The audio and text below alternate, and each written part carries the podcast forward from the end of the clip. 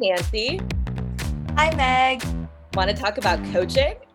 Sure, Meg. Jump in. Welcome to Clarity Call with Meg Kierstead and Nancy Sun, a conversation between coaches about coaching. Join us as we examine all the thoughts and questions we have about coaching and coaching culture in our quest to become better coaches. Spoiler alert, we are two human beings with human brains making this up as we go along. So we invite you to use your being and your brain while you listen in. All right. So today we're going to be talking about neurodiversity and its effects on coaching, and does it have an effect? What do we have to think about when we're thinking about people who have different types of nervous systems? And this is something I am personally passionate about. I am neurodivergent myself, and we'll be talking about what all of this means in a moment. I have ADHD pretty severely, and coming to terms with my ADHD and how it affects my life has been a big part of my journey. So I'm interested to dive into this today because I know there are a lot of coaches who also identify with that. And while I do not personally identify as somebody who is neurodivergent, I do not have ADHD, or there is also a menu of other things that fall under neurodivergent as well.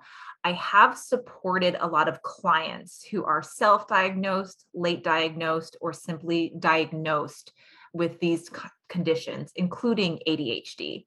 So I'm speaking as somebody who has supported people who identify as neurodivergent, as well as a friend of someone, probably multiple people who are also neurodivergent. I think that might be a good place to start, actually, is just to explain what it means to be. There's so many neuro words, right, that are new to like everyday parlance or speak. So what does neurotypical or neuroatypical or neurodiverse or neurodivergent mean? Yeah, it's a really good question. And I think for all of this, the definitions are evolving. So to sort of step back and look at the context of this, essentially the idea of neurodivergence and neurodiversity came out of the autism community where, I wish I had her name, I'll find it to include in the show notes, where a researcher essentially put forth the idea that autism and other disorders, and I'm using bunny quotes for disorders, are actually just natural variations in human cognitive design. So essentially that autism is not a disability, it is instead just a different way of our brains being configured.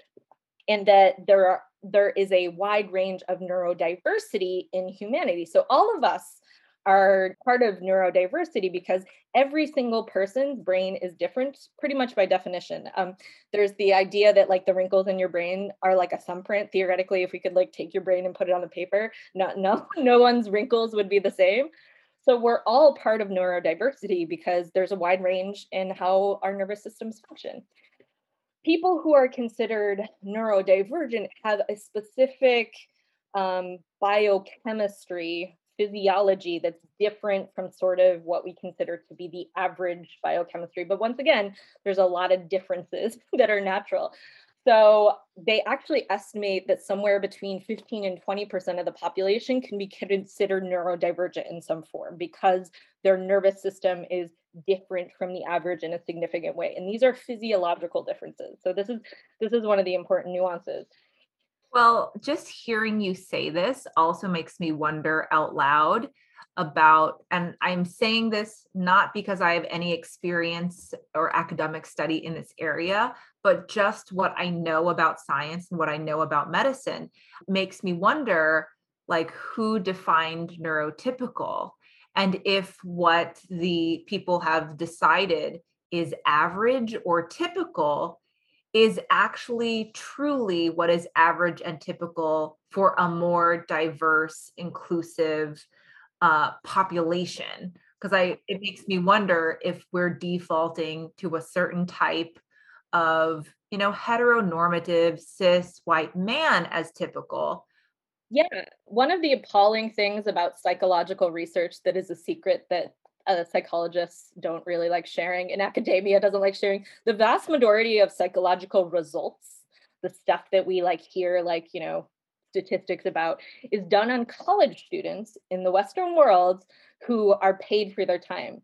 You can imagine how much that's going to skew the results of our understanding of human psychology. Like, if nothing else, a fun fact, our brains actually don't finish developing until around age 25, which means college students actually haven't finished their brain development yet.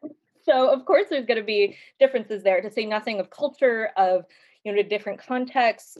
Certainly there's some evidence that there's different neuro configurations in some areas of Africa because they're much more hunter-gatherers. There's a theory that ADHD actually came about because it's much more advantageous when you are hunting and gathering, because you're looking for all different signals in your environment. So like, yeah, the definition's 100% skewed, to say nothing of the fact that our understanding of things evolves over time. I mean, homosexuality used to be a disorder in the DSM 3, 2, I don't remember which one, but like in the 70s, until like the mid 70s, we considered being attracted to, you know, the sex we were born with as an actual disorder. So a lot of this is evolving and is fascinating. Yeah. Well, for me, it's just making me realize that although we may be talking about this as though there are circumstances that, you know, we have to consider that these also could be thoughts.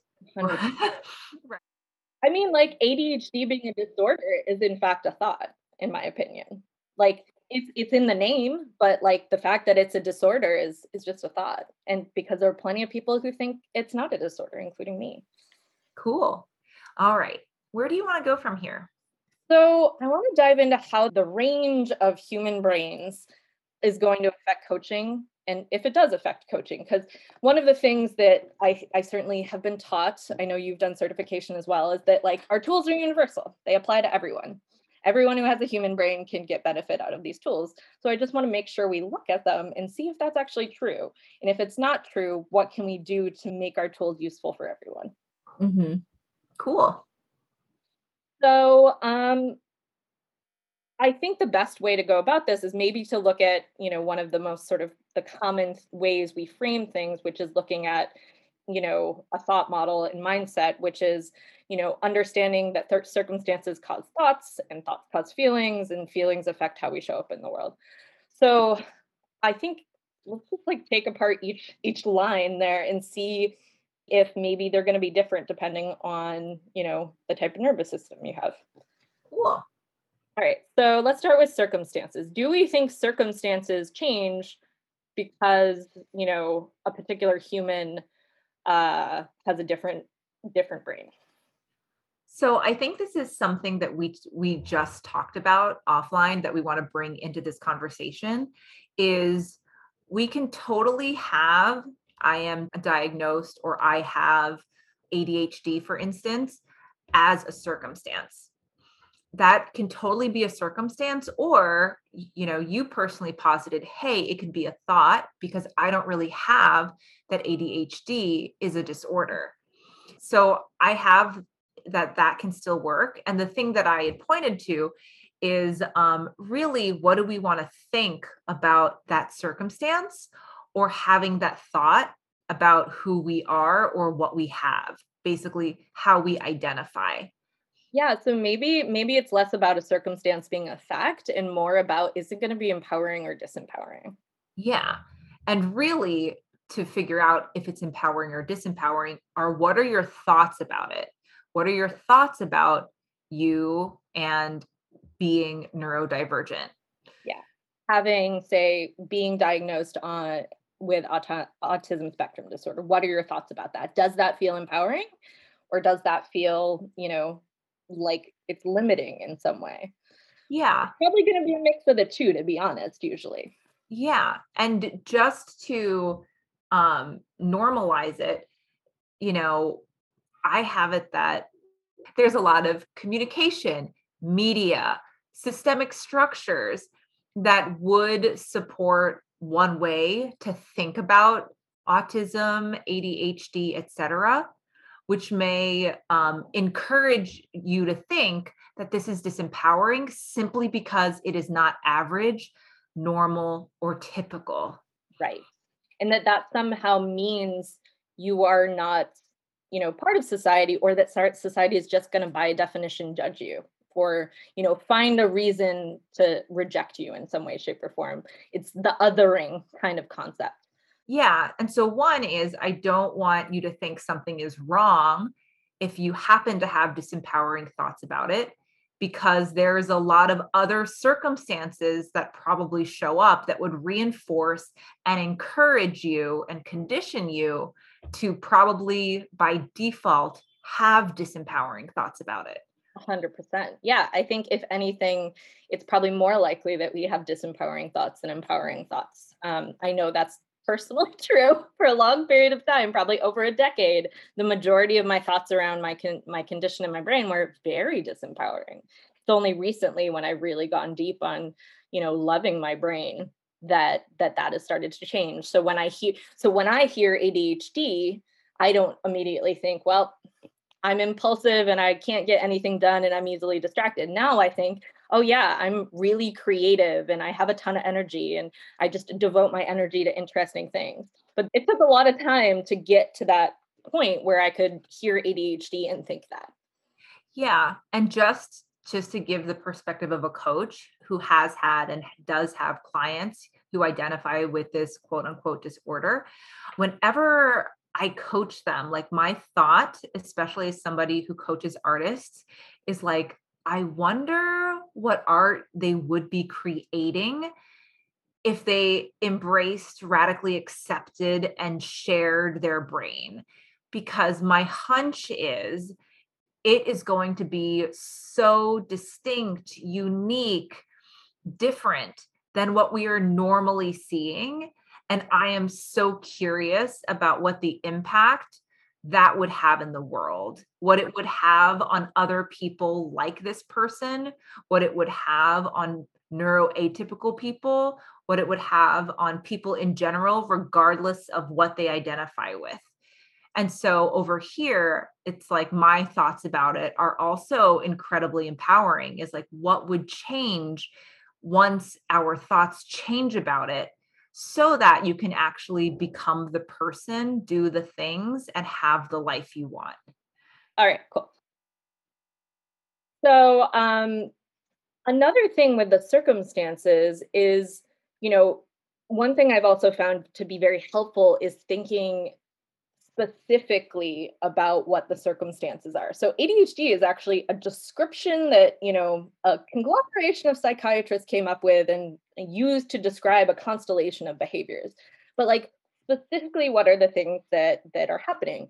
One thing we do know is that it means my brain is deficient in dopamine. So that's a circumstance. My brain has less dopamine than it would want to function. So that feels empowering too, because then I get to go and play with the idea of having less dopamine and how it leads to exactly the kind of thing that you were just describing, which is like, it means I'm more likely to go out and look for exciting, interesting new things and engage with the world in a way that other people might not, because essentially I'm a dopamine junkie. And getting specific about, you know, the actual physiological differences can be very empowering, because it also allows you to distance yourself from, you know, the labels and the words that we use to describe things that come with a lot of societal, you know, bullshit. Yeah. So what I'm hearing from just listening to you is it allows you to just have it as a circumstance, as opposed to be like, I am the circumstance. Yes. Yeah.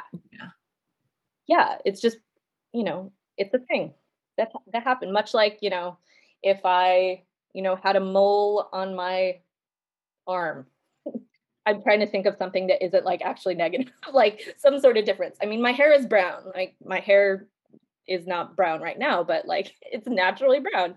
That's kind of what that is. It's like, oh, this is a part of who I am, but it's not, I don't identify, like my identity is not shaped by having brown hair. Yeah. Cool. So does that sufficiently cover circumstances and thoughts? I think that's a good discussion of circumstances.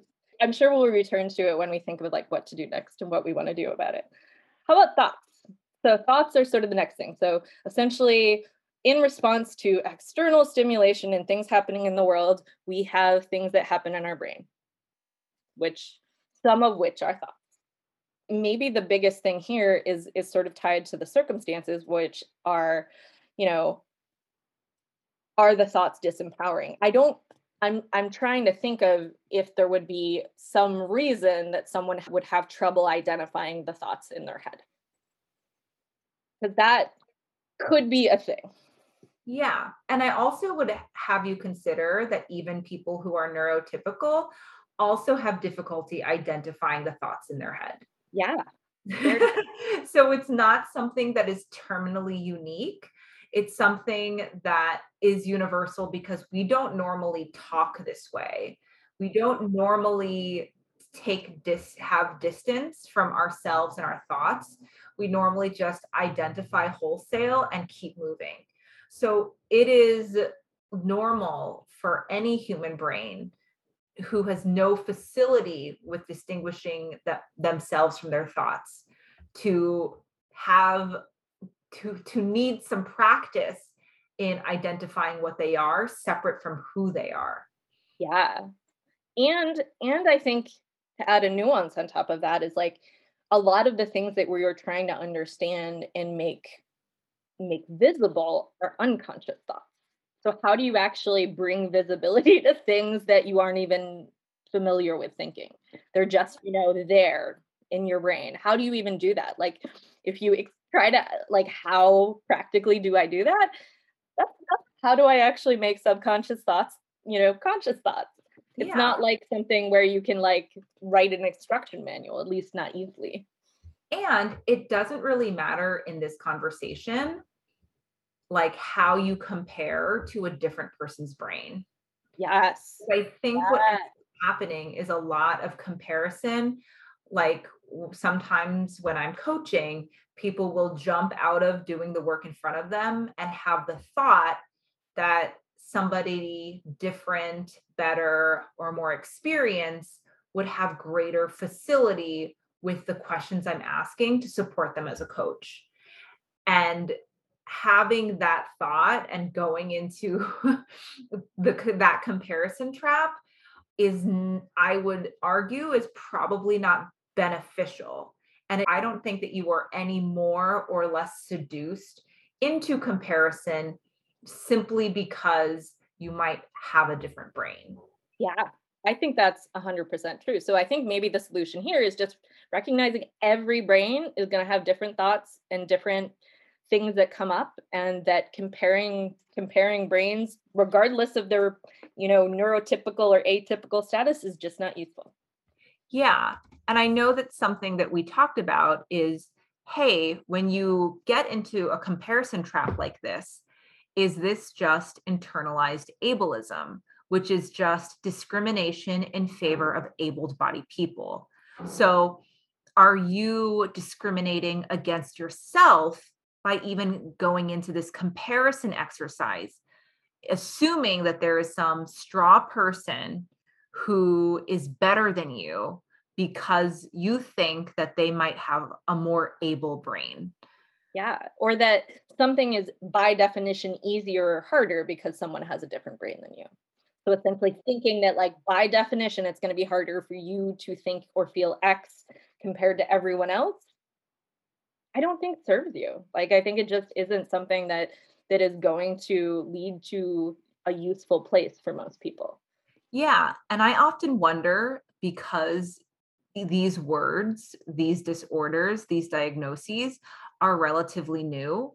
So even when you go into this comparison trap, there are probably a lot of historical figures or people who have been lost in history who probably have gone through life undiagnosed with this condition simply because the name for it didn't exist until now. Yeah. Yeah, exactly. And so I would, you know, challenge brains to consider when they're thinking, oh, it's only like this person who has an able neurotypical brain who was able to accomplish the thing I want, that we actually don't know other people's history or other people's internal life or other people's brains. And so when we get into this fantasy, it doesn't serve us, and it's not necessarily based in facts and actual circumstances. Yeah, I agree. That's brilliant. Oh, so good. And I think that's actually a good segue, because I think the thing that might, in fact, be the most challenging for people, certain neurotypical people, actually is the feelings, which, you know, follow the thoughts. We all have different brains. We all have different thoughts.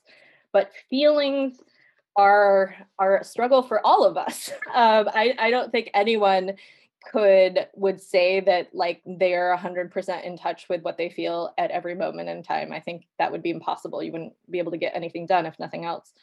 So, but I do think this is where maybe some of the nuances in certain different nervous system configurations show up the most. Cool. Say more. Yeah. So I was doing a little research on this because I have worked with people who are autism spectrum, also people who have schizoid personality disorders. These are disorders which do in fact affect how, at least by definition, like if you look at their diagnostic criteria, they are disorders, or, you know, bunny quotes disorders, that affect identification of feelings and the ability to express feelings to others. So I dug a little deeper with this, and apparently there is a word for this called, I'm probably going to mispronounce it, alexithymia or thymia, which is actually a difficulty identifying feelings. And it's not like 100% associated with some of these neurodivergent labels, but for example, they estimate 50% of people who are autism spectrum have alexithymia. But what's also interesting is it's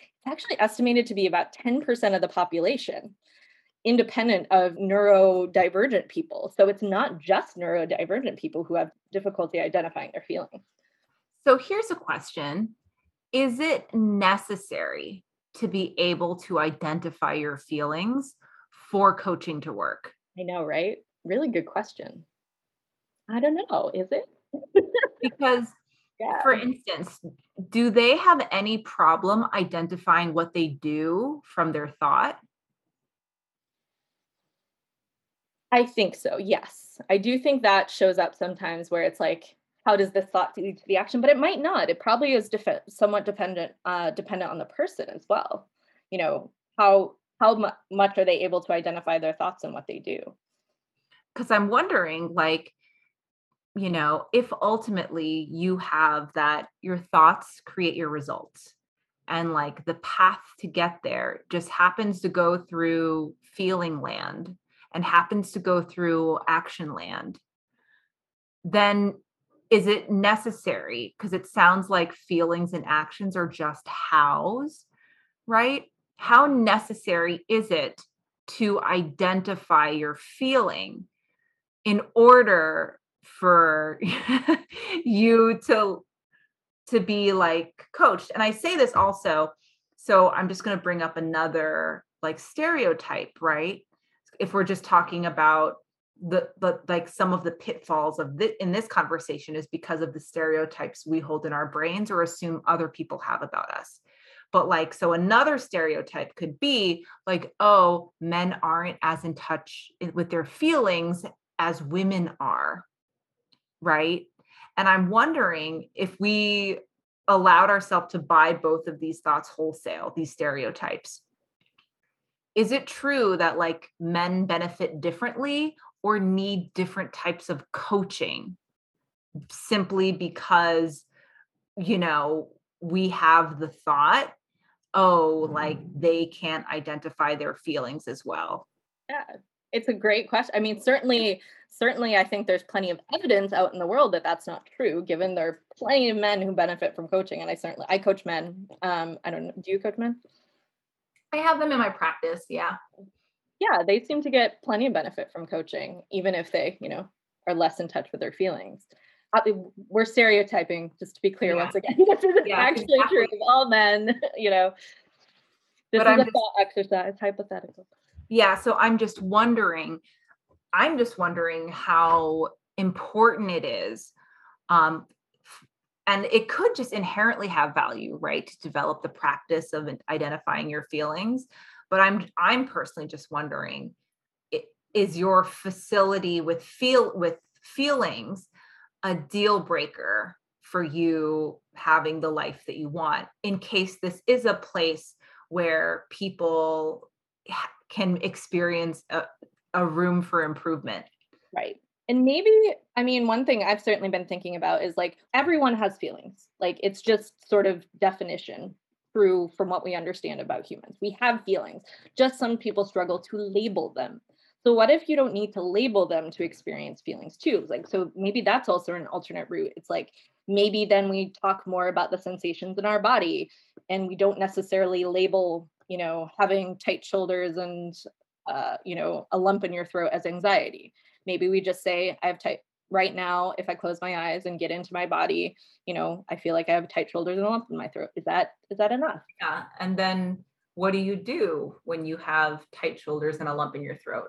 Yes, exactly. What do you do about it? And we don't have to necessarily jump to the feelings wheel. We can just stay with the physical sensation. Yeah. And I think that is actually probably the solution, you know, or one of the solutions in working with people who might have trouble labeling their feelings. And once again, this is not just people who are neurodivergent, though it's, I would say, you know, part of some of those labels. But, you know, I think it's something for a lot of people. It's like getting back to the sensations in your body and really getting in touch with them. That might be enough. Mm-hmm. Cool. And I think this is widely applicable in all coaching too. Like, you know, sometimes we treat thoughts as feelings. You know, essentially our feelings actually are a little more visceral than we let them be. Mm-hmm. But yes, how much awareness do you need to both experience it and potentially change it? Yeah. Yeah, this is some interesting stuff. Yeah. Anyone who is familiar with disassociation, essentially what we're describing, you know, is part of disassociation. So getting back into your body and your experience of life as a human, I think isn't that at least like what coaching is? Yeah. And also I want to honor that there are some benefits to disassociation, because 100% for anybody who has any experience with trauma, there's a reason why you and your brain think it's a good idea to step outside of a certain emotional experience. Yes, absolutely. In fact, this was something, you know, I'll share this from a vulnerable place. One of the things that I've struggled with, I gained weight after I was sexually assaulted, because as it turns out, one of my dissociative coping mechanisms was eating and binge eating. And I actually got coached about this because I was, you know, very frustrated by it. And one of the things that was offered to me that was, you know, completely transformative was like, isn't it great that your body actually had a way to deal with this deeply traumatic event? Like, imagine if you had no coping mechanism whatsoever, like how shitty would that have been? And I was like, oh wait, yeah, I really am glad that I was able to like numb, because had I not been able to numb, I actually would have been much worse off. I had PTSD anyway. So yes, so disassociation is neutral. Everyone's going to have a different menu of actions depending on how they're feeling. And maybe one of the things we can help with is help expand that menu if someone has a very limited menu of actions associated with a particular feeling. The reason I'm thinking of this is I'm thinking of a particular client who struggled with social interaction. So one of the things that we did was sort of, you know, incrementally make more actions available depending on, you know, how someone was feeling. Hopefully that makes sense. Cool. So then I guess when we look at results, are results any different? How are they different, if at all? If results come from thoughts, then I think it's just going to be different for everyone, because it's going to be based on us all each having different brains. Great. But it sounds like how we have it is people who are neurodivergent don't necessarily have any different access to different results because they do have the same access to all the thoughts. Yes. Which means as a coach, if you find a client saying, you know, I only have this available to me because of, you know, my ADHD or whatever they identify as, that's somewhere to delve. If they think, you know, I can only make X number of dollars per year because I can't hold down a job. Or like, and that's a thought, but like they would think that the result is, you know, making say $50,000 a year is out of reach for them because of that. That would be an area to actually tease apart and question. Yeah. It's because of their thoughts about their particular label. Yeah. And so this is great because I think it transitions into what we wanted to talk about, which is what does this mean for us as coaches? And one thing that I know we both wanted to highlight was in the event that your client, especially if you have a different neurological history than this client, has a thought as the expert and the person with the diagnosis that sounds disempowering, it does not support your relationship, you as coach or the client, to get into the pool with them. So that is something that we can often see happen, is the assumption that they have greater experience, skills, and expertise in this area. So their thoughts about their condition are right, especially in the event that they're disempowering. So when you said that in terms of what if you had a client who had the thought, I can't make more than 50K because of this disorder, I can't hold down a job, it just automatically makes me think like, oh, this person assumes that all jobs, right? There's an assumption about all jobs. There's an assumption about what needs to happen to create 50K. And there's an assumption that all of these access points are unavailable to them. And it makes me wonder if it's true. Yeah. And I think our responsibility as coaches is to be willing to point some of those things out, even when it might be uncomfortable. Because essentially, you're there to show them their own mind. And sometimes their mind is going to be the thing that is, you know, oppressing them, that is making them, I mean, not just sometimes, almost all the time, it's going to be the thing that's limiting them, which means it is your responsibility to sometimes speak up and be like, is it really true that your ADHD means you can't ever have a job? Is it true that, you know, your ADHD means you can't do these things? Yeah. And be willing to question that, be willing to be uncomfortable, because, you know, it's possible that someone will, in fact, not respond 100% positively to having their sort of assumptions questioned. But that's true in all coaching. Yeah. And this makes me think of a client who I don't know if they would identify as neurodivergent, but does identify as somebody with a chronic illness, right? And I say that only because the thoughts about that circumstance can be parallel.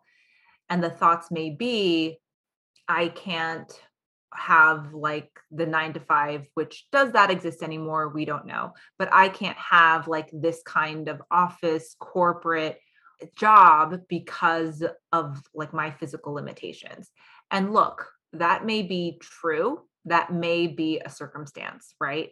However, things that I would challenge are like, is it true that all jobs, right?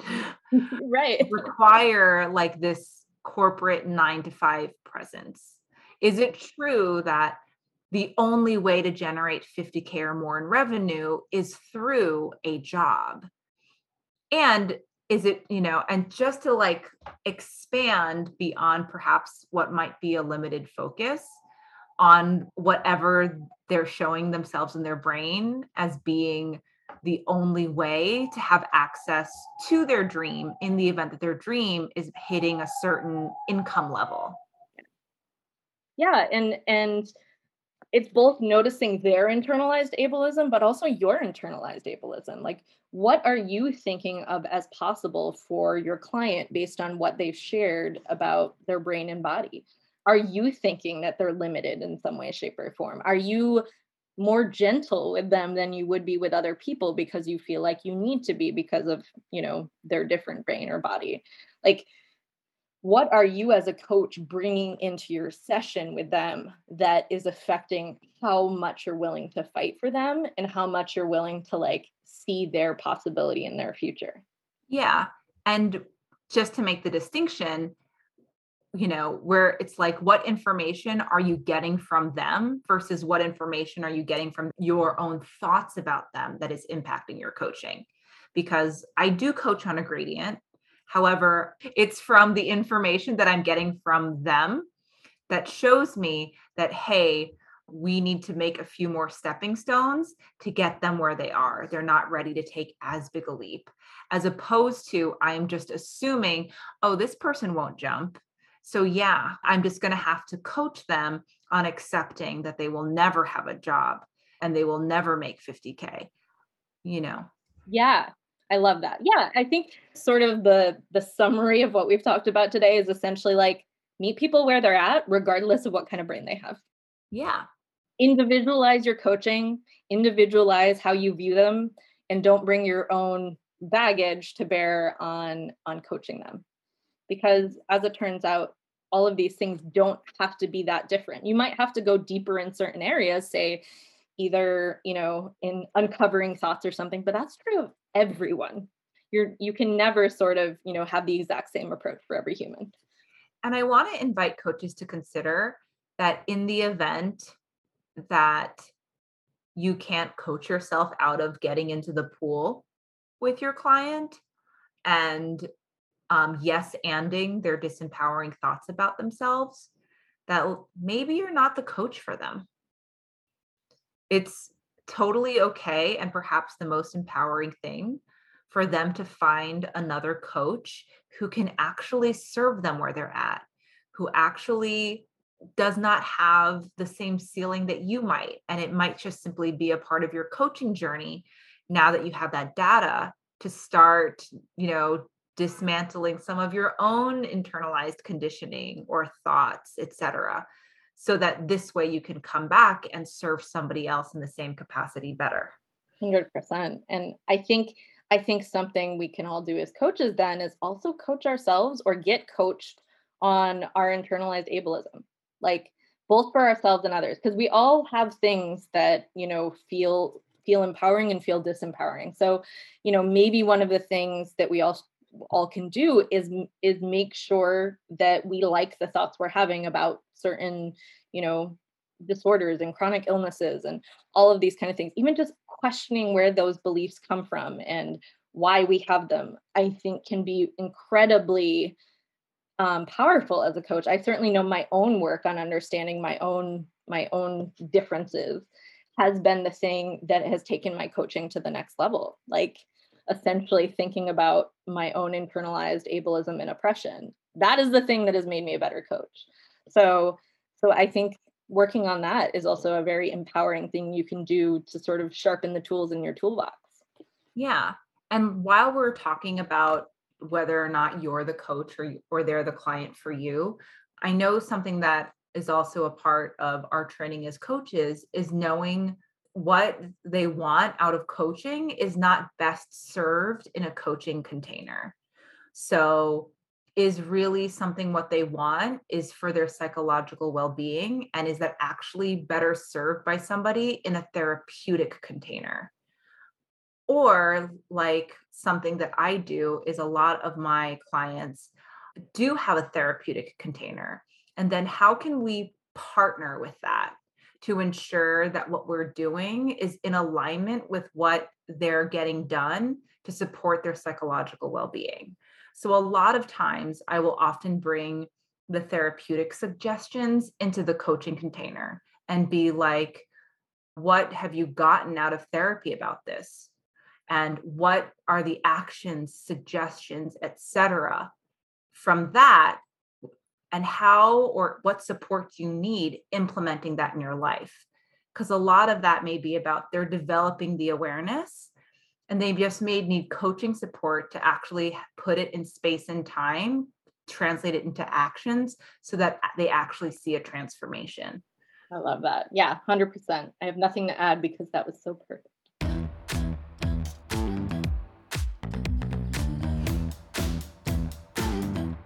Cause no one can do it like we do it, like we do it, like we do it. Cause no one can do it like we do it, like we do it, like we do it. All right. So to wrap this up, let's talk about, you know, the things we love this week. I'm going to shoot it over to you because I, in my very characteristic self, have to think about it for a second. Yeah, well, I watched because I've been wanting to talk about this. So hopefully one of your listeners, all of your listeners will be able to relate to me, which is in early pandemic, I watched Love is Blind. And they recently released Love is Blind After the Altar.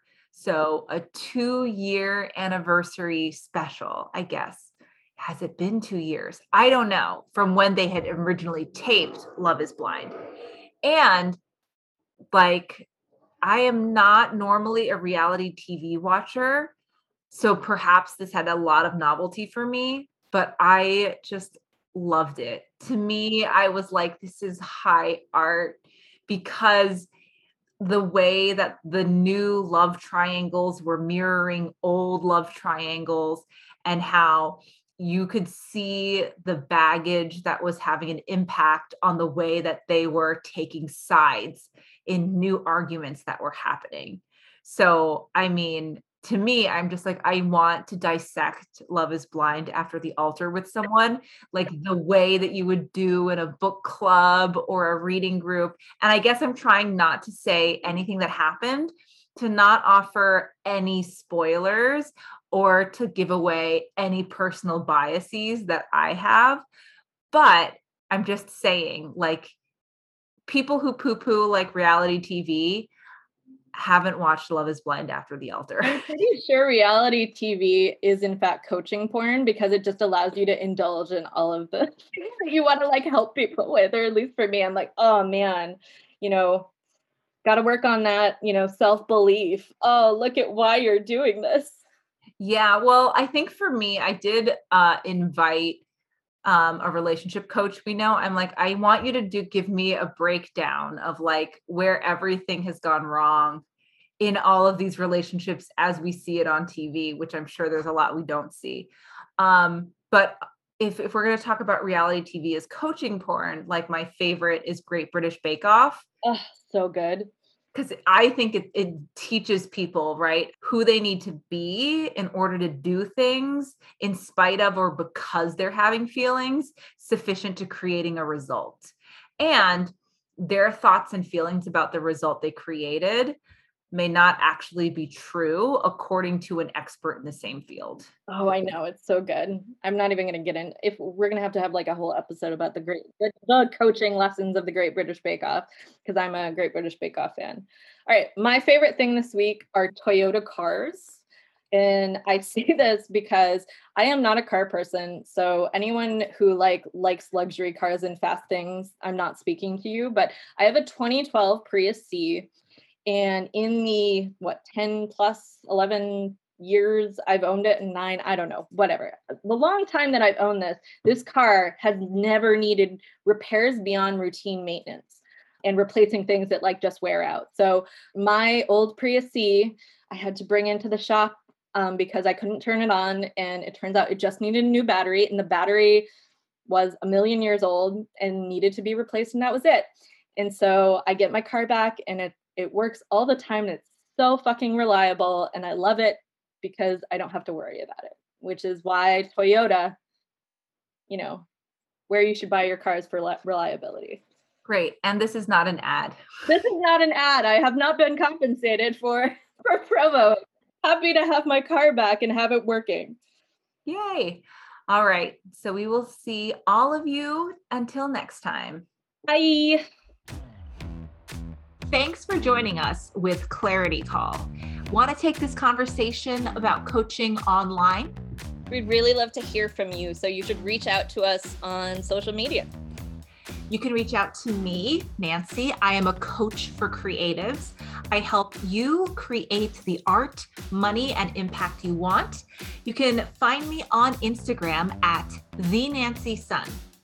And if you want to connect with me, Meg Kierstead, you can also find me on Instagram at Meg Kierstead, and that's spelled Kierstead.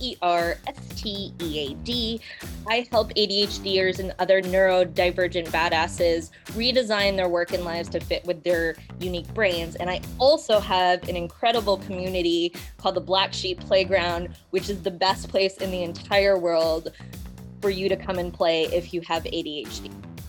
Great. You can find our Instagram handles in the show notes, so feel free to give us a follow. Until next time.